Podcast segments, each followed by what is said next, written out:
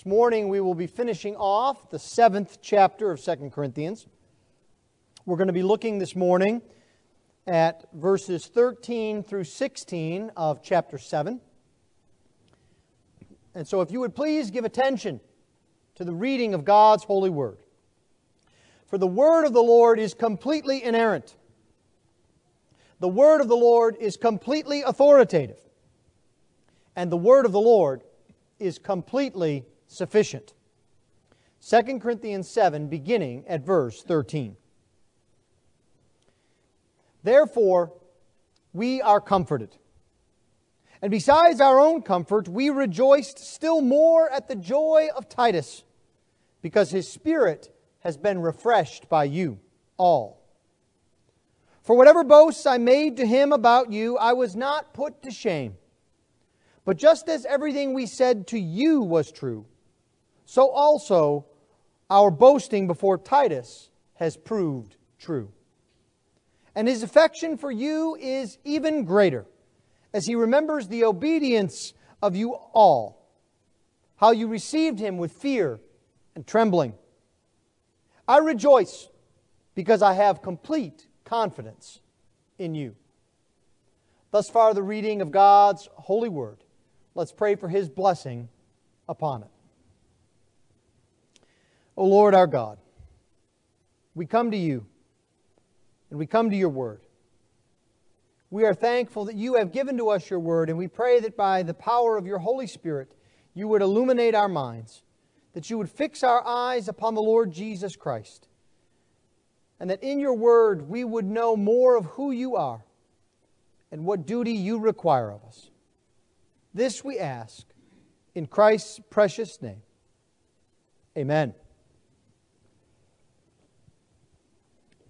Well, the entirety of this chapter 7 has been about Paul's joy.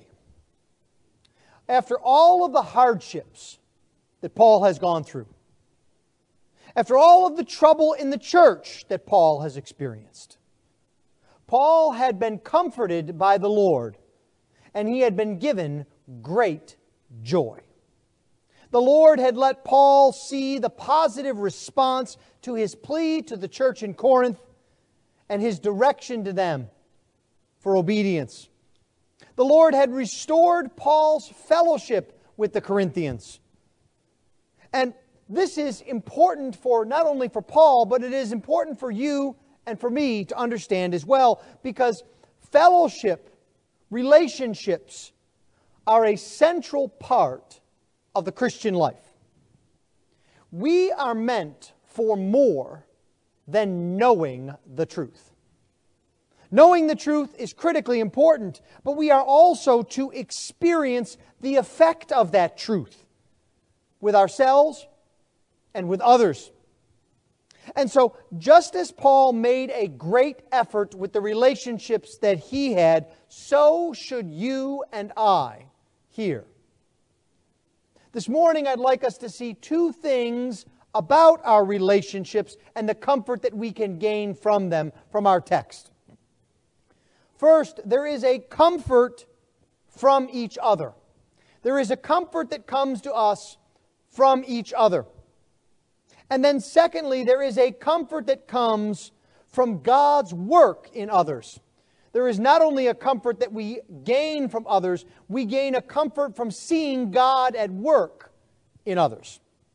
And so let's look at each of these in turn, but starting first with the comfort that we get from each other, from our relationships with each other. And the very first important relationship that we see here this morning is Titus the comfort that Paul gets from Titus.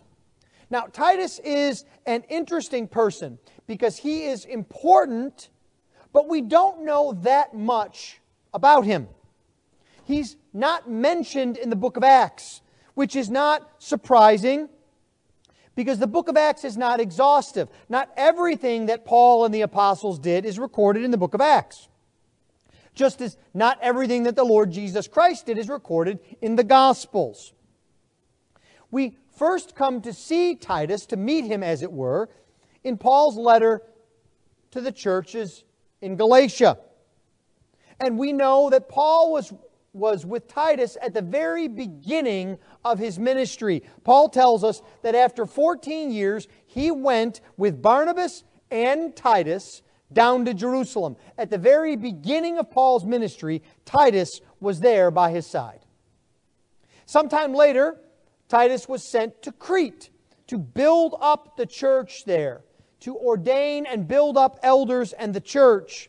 And that ministry was important enough that we have a book of the Bible from it, as Paul wrote to Titus to assist him and encourage him in the ministry in Crete. Paul was giving Titus pastoral advice. It's one of the pastoral epistles. And so we realize that not only was Titus a companion of Paul, not only was Titus a missionary, Titus was also a pastor. So Titus was an able helper to Paul, and we see that in this book here, Second Corinthians. He's mentioned more here than anywhere else in the Bible. And he's mentioned in connection with two critical events. First, as a follow up to Paul's harsh letter to the Corinthians to bring them back into the fold and to get them to operate in a proper fashion with discipline. And then, second, in stirring up and overseeing the collection for the saints in Jerusalem. We read in 2 Timothy that at the very end of Paul's life, that Titus had been sent to yet another ministry field, to Dalmatia, which is on the European southern coast across from Italy in what is now Croatia and its neighboring environment.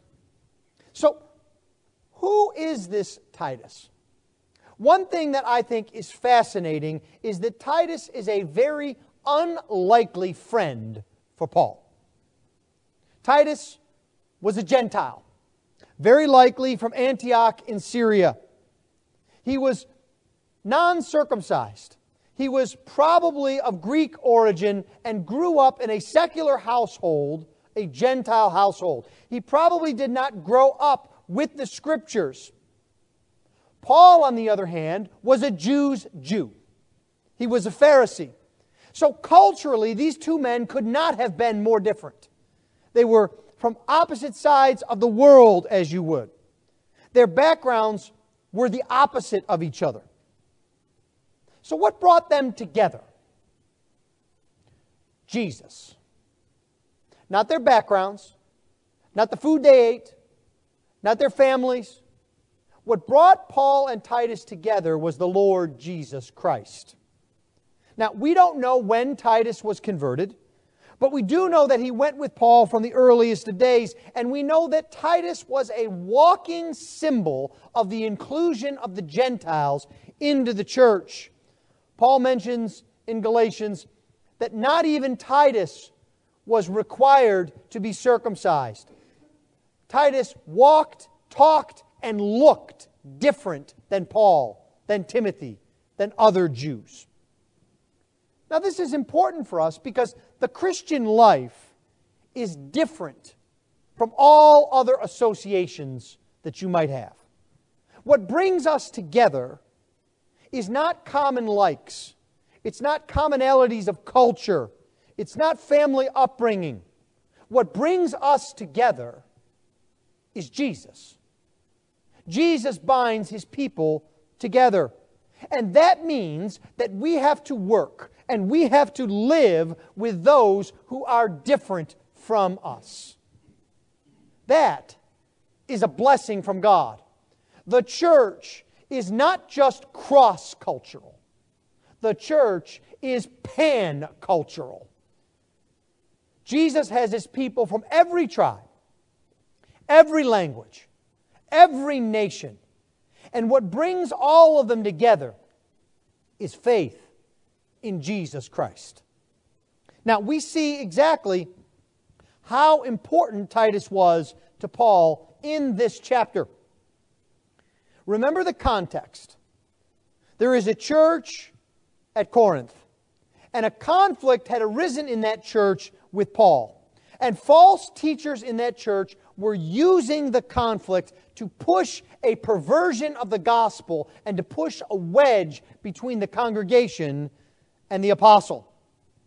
And so, what was at stake here was not just one congregation, but the future of the gospel in an important and populous area of Greece. Now, we can think about trouble in a church in our modern context. And it is sad when a church has problems. It is sad when a church closes down and dies. But when that happens, we don't think or believe that God's people are left destitute with no place to worship, no community to be with. Because we are blessed here in our nation with dozens and dozens of churches in our towns, in our cities, in our neighborhoods. But at this time in the New Testament, this would have been the church in Corinth. And if this church failed, there would be no church in Corinth. And more than that, this was not a time in which there were churches in all of the towns surrounding Corinth and in the cities that were near to it. This was a beachhead of the gospel that Paul had established. The gospel was crossing over from Palestine and from what is now modern Turkey, called Asia in the Bible, into Europe. This is a time in which the gospel is not known in England or what is now France or what is now Spain. And so this is a crucial point in time. Would the church spread beyond Palestine or not? So, faced with this monumental challenge, whom does Paul send to deal with this? Titus. That's who Paul sends. Now remember, Paul could not go himself. Other emergencies had detained him, and he was concerned that if he went, he might make the situation worse because of the, the conflict and the, the misunderstanding with the congregation. And so Paul sends Titus to follow up on the letter that he had written to correct the Corinthians. So this was a visit that would require skill. It would require diplomacy. It would require sound theology. And it would require resolve and steadfastness. And so Paul chooses Titus. So that tells us that he has complete trust in Titus.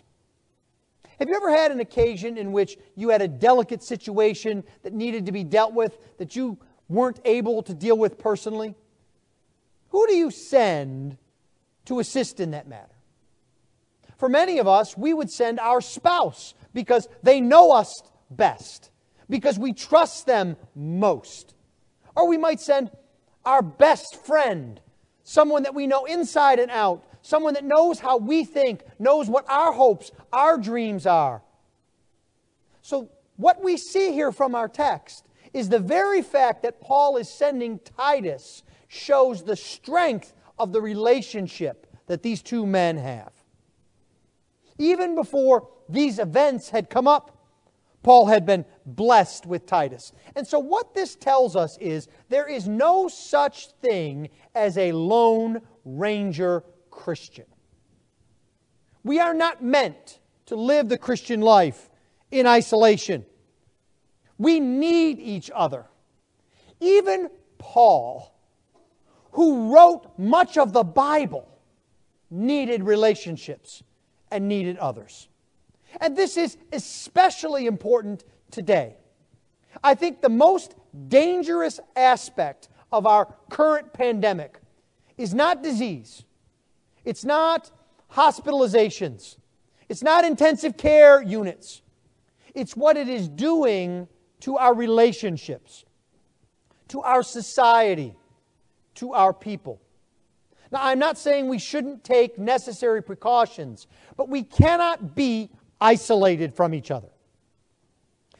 I don't think Paul would have foreseen FaceTime or Zoom but I can tell you this if Paul was here living with us now, and he knew that you were isolated in your home, that maybe you're at home now watching worship, Or maybe you're here and you just come out on Sundays to watch worship, but you're concerned about the disease, you're concerned about others around you, and so you are not getting together with others. What Paul would say is, you need to do that.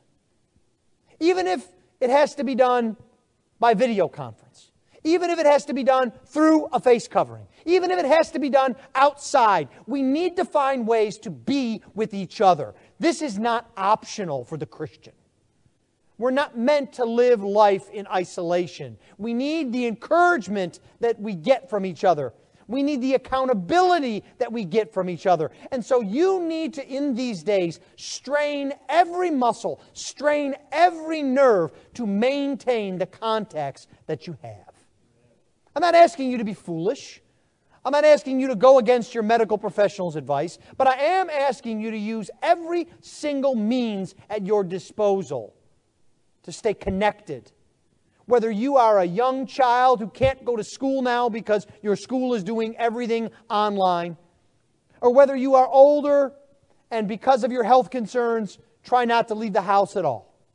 Find ways to connect with people and to build community.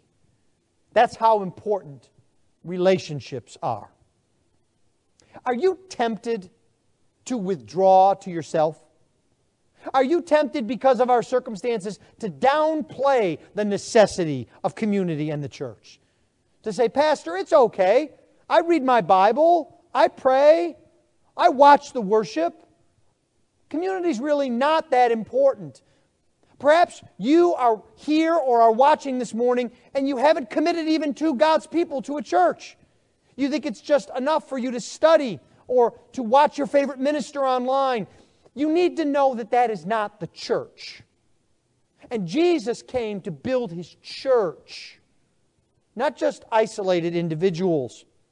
Especially now, you cannot isolate yourselves. You need to find ways to be in community. But Paul is especially blessed now with his relationship with Titus. Now, we saw in the last two weeks that God has comforted Paul. God did this through the affection that Paul had to the Corinthians and by the news that he received of their repentance and obedience. And this is just a fact. Paul says it matter of factly in verse 13. Therefore, we are comforted. It's a clear, stated fact.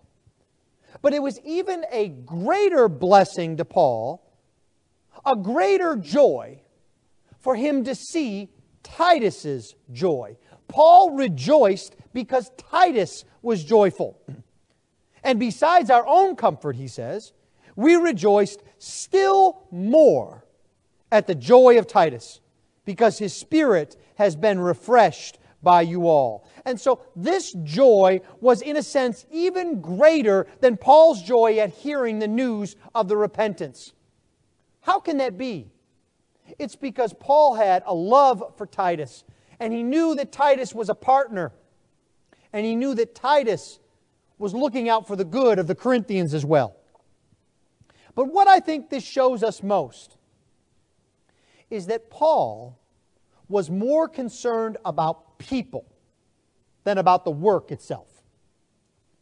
And this shouldn't surprise us because the gospel work is about people. It's not an abstract principle, it's something particular. And so we need to follow Paul here. Too often, the mission or the work or the goal or what we need to get done becomes more important than people. We see this in our marriages, we see this in our families, we even see this in businesses. People are more important than the work or the mission because people make up the work and the mission. You will never have a successful school, a successful family, a successful business unless you have people that are pulling together, strengthened in their relationships, and caring about each other. Our joy should be full when others rejoice. And there is a second personal connection that gives Paul comfort. And this should not surprise us either because Titus was sent to bring a report back about Corinth. Paul told us that he was anxious to hear about the Corinthians and how they were doing.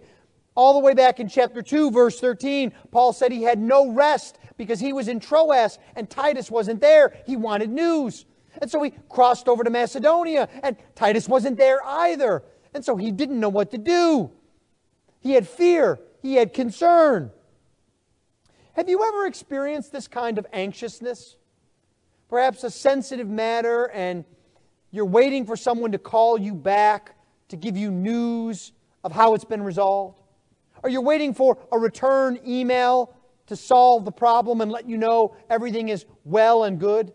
And so what you do is you, you check your phone about every minute or two, even though you know you haven't missed a call. Just maybe it didn't ring this time and I've missed it. And you turn on your computer and you look for your email. I'm sure I've missed the email. Maybe the, the speakers were on mute and I didn't hear the notification. You're anxious. You want to hear back. Well, Paul had done all that he believed he could do. He'd heard news of the problems and he had sent a clear and direct, some might even say harsh, set of instructions to the Corinthians on how to deal with these problems. And now he just had to wait to find out what the result was. And he waited also knowing that there were those in the midst of that congregation who were trying to undermine him. And so he sent Titus to get word. But more, he sent Titus to make sure that his instructions were followed. Now, how was Titus prepared for this? We might think that Paul would have lowered Titus's expectations. There is a saying that goes something like this Always under promise and over deliver. Right? That's how you become a hero at work or in your neighborhood. You downplay what you can deliver, what you can promise, and then you work your hardest to deliver at such a high level, and everyone is wowed by you. That's how you set yourself up for success. It's a principle that many a company has made billions of dollars on. So, what Paul could have done was say to Titus something like, You know, I don't know if these Corinthians are going to listen to you. They didn't really listen to me. They're not really all together. They're a little bit scatterbrained. They'll listen to just about anyone. There's all kinds of conflict here. Their theology isn't so great. You know, do what you can, but don't be concerned if you can't get 100% success, Titus. It's not my fault. It's not your fault. It's their fault. He could have complained about the Corinthians. He could have said that they were the ones that were at fault for all of the problems, and that would have been true. Now, we call this in our modern day throwing people under the bus. And you do it to make yourself look better by making them look worse. The advantage is it would make Paul look good. It would even make a partial success look great. But what did Paul do? He tells us he did just the opposite. He boasted about the Corinthians to Titus's face. That's what the Greek means. Right in front of Titus, he boasted about how great the Corinthians were. He might have said to Titus, This is a great congregation. They are a loving congregation. They have good hearts. They have strong faith. You just need to go there and you need to build them up because I love these people. They are one of the best congregations I have ever seen. Now, this would be the same way that Paul talked about the Corinthians to the Corinthians. Do you remember in verse 4 of this chapter? Paul says, I am acting with great boldness towards you. I have great pride in you. So, the same way that Paul spoke to the Corinthians' face, he spoke about them behind their back to someone else. There's an important lesson here. You don't talk about someone in different ways depending on whom you're talking to. Honesty and integrity are important in the Christian life. Now, what Paul was doing here was taking a risk. The safe bet, as we said, was to underpromise, was to underplay. Instead, he has overpromised. He has overplayed. He hasn't just given the facts, he has boasted about the Corinthians. In effect, he's told Titus, I'm sure that they're going to respond properly. They are wonderful brothers and sisters in Christ. So, what will happen if they don't respond well to Titus? Then Paul is likely not just to have a conflict with the Corinthians, he's liable to have a conflict with Titus. Titus would come back and he would say, What did you set me up for, Paul? You told me this was all going to be sweetness and light. You told me they were all lovey dovey. You told me they were all kind and good. It was like being thrown into a buzz saw. They talked behind my back about me, they challenged me. What were you doing, Paul? So, this is a real risk that Paul is taking. But praise be to God, Paul's boasting proved true. He tells us this in verse 14. For whatever boasts I made to him about you, I was not put to shame. But as everything we said to you was true, so also our boasting before Titus has proved true. Paul could have been ashamed by the outcome, but instead, God has made it true and has strengthened all of these relationships. Not just between Paul and Corinth, not just between Paul and Titus, but between the Corinthians and Titus. They are all strengthened by what the Lord has done. Think about how encouraging that would be for Paul. Now, what can we learn from this? First, that we have to trust the Lord. The whole matter of this was in God's hands. If the church and its mission was going to survive, God would have to bring it about. Now, when we understand that, it makes us bold. You see, knowing that God is in control we can act without fear because we know it doesn't depend on us and our skill and our wisdom and our words. It depends on God and His faithfulness and His promises. Now, let me ask you are you living like that right now? Do you act knowing that God is in control? That God is in control of your life? that God is in control of this pandemic, that God is in control of this election, that God is in control of our nation, that God is in control of the world. And perhaps most importantly, that God is in control of His church and His gospel. We are coming to a point in our nation where Christians are concerned about harassment laws that are written to oppose the church and the gospel. But this is nothing compared to what goes on in the world today. You've seen that this Sunday is a Sunday in which we remember the persecuted church, where children of Christians are kidnapped in Africa and in India, where Christians are jailed in China for preaching the gospel. Does that mean God's not in control in China? Does that mean God is somehow asleep in Africa? Of course not. We have to live with the knowledge that God is in control because without that we have no hope. And with it, we have every hope. Our only hope is the Lord. Will you trust Him today? The second thing that we can learn is that we ought to think and speak the best of other believers.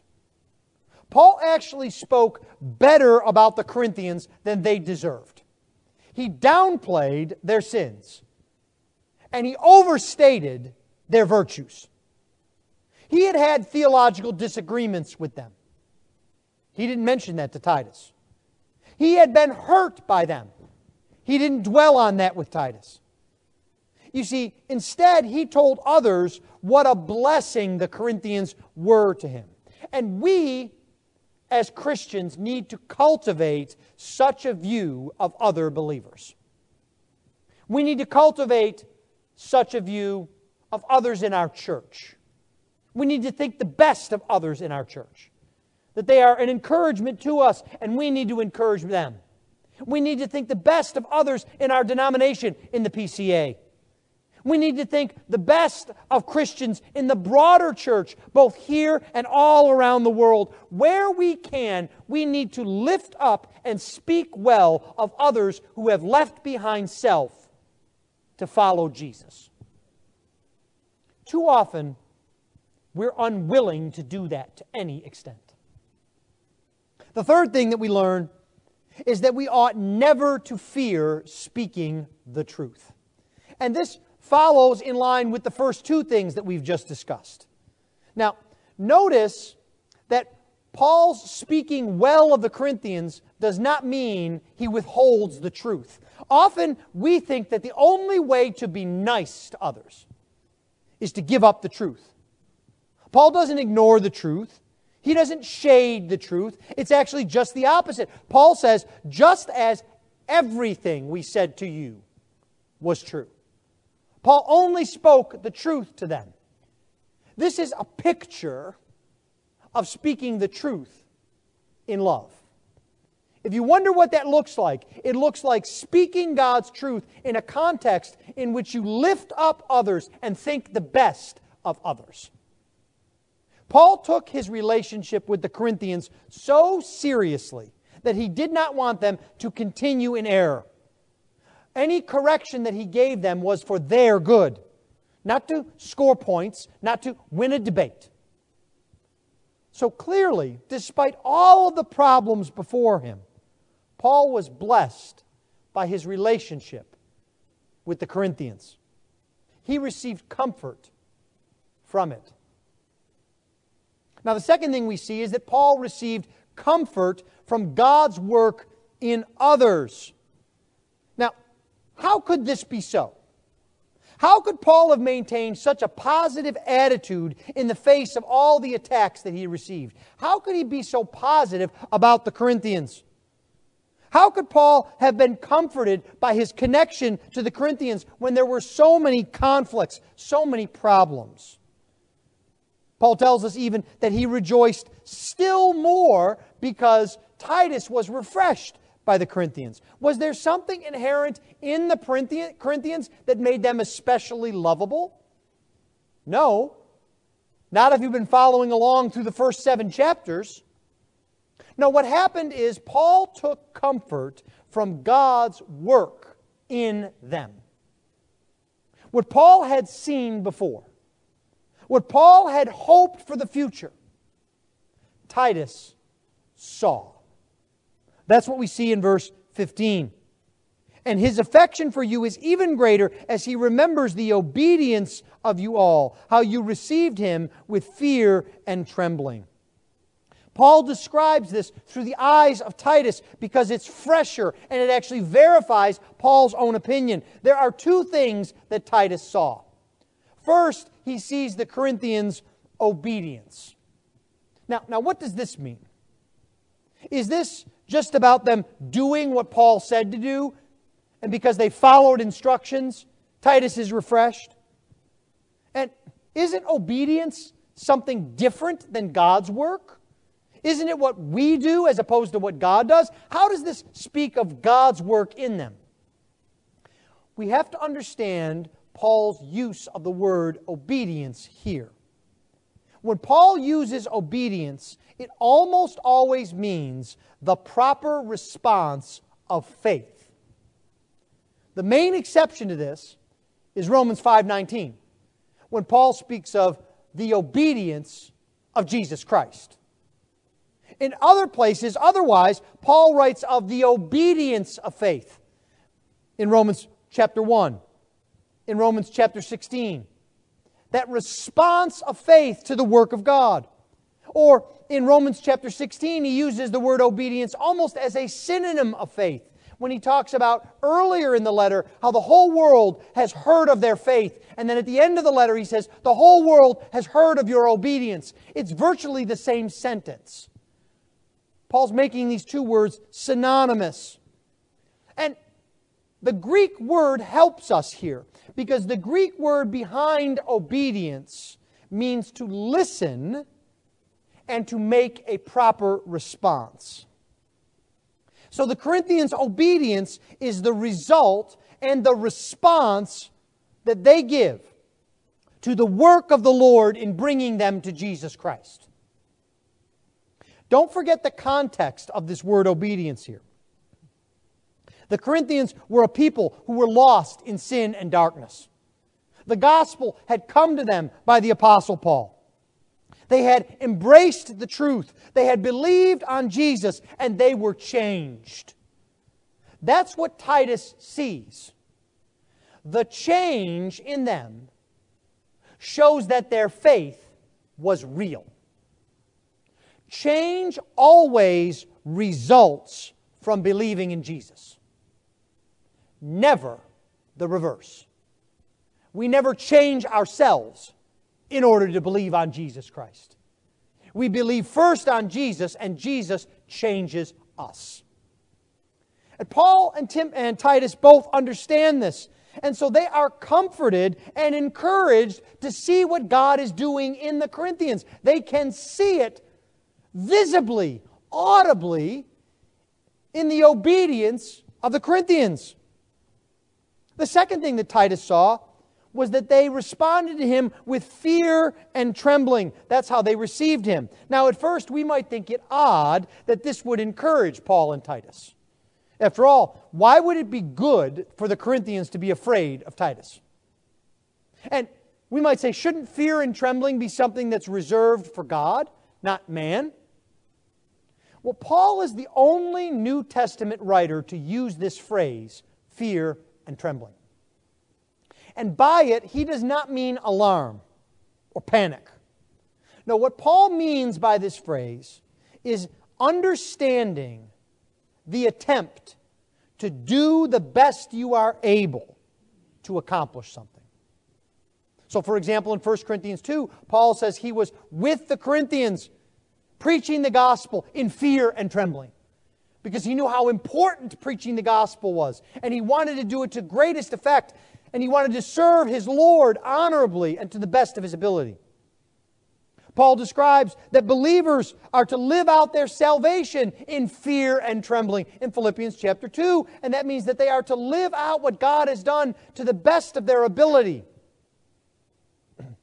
He means here that the Corinthians were an encouragement to him because of how seriously they took the work of God in their lives.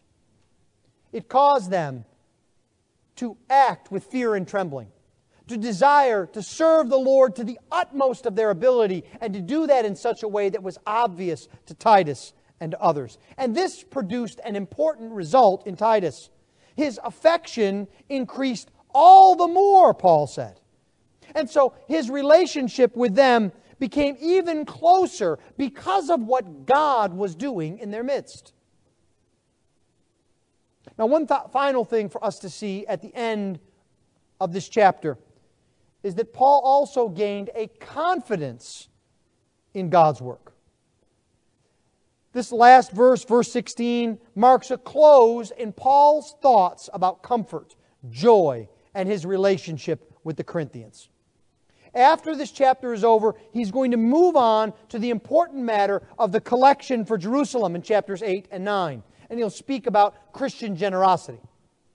And then in chapters 10 through 13, he will turn to deal directly with the false teachers that are in the midst of the Corinthians. But now, here, he concludes and sums up his thoughts. I rejoice because I have complete confidence in you. Paul tells us that he rejoices again. And this time he rejoices because he understands the unstoppable nature of God's work. Earlier, he may have been concerned. He may even have been worried, apostle though he was, that the conflict that he had with the Corinthians would not be resolved, would not be healed. But God has shown Paul that he is able to do above and beyond anything that Paul could dare to ask for. God has so healed the split that no fear at all remains. And our translation captures this well. I have complete confidence in you. The, the Greek word for confidence here means courage, it means boldness, it means to have a certainty in something such that it results in confidence. That's what Paul has. God has so done a work that Paul knows it cannot be undone. The work that God has done in the Corinthians can never end, it will never be undone. It will not fail because it's God's work. His confidence in the Corinthians is based on his confidence in God. Is this how you think about other believers? Or rather, do you doubt them because of their own weakness? Well, you know what? They could doubt you because you have weakness as well. Or instead, are you confident in them because you know that Jesus is at work in them? And that Jesus will never fail. Think about your own life and how you rest upon the work of Jesus. And as frail as you are, as sinful as you are, you know that Jesus will get you across the finish line. You know that Jesus will make you into his image. You know that Jesus will bring you to God. All of those promises are true for every other believer in Christ. And so we should have the same level of confidence in Jesus' work in them that we have in Jesus' work in us. The Lord wants you to know that relationships are the most important part of the Christian life.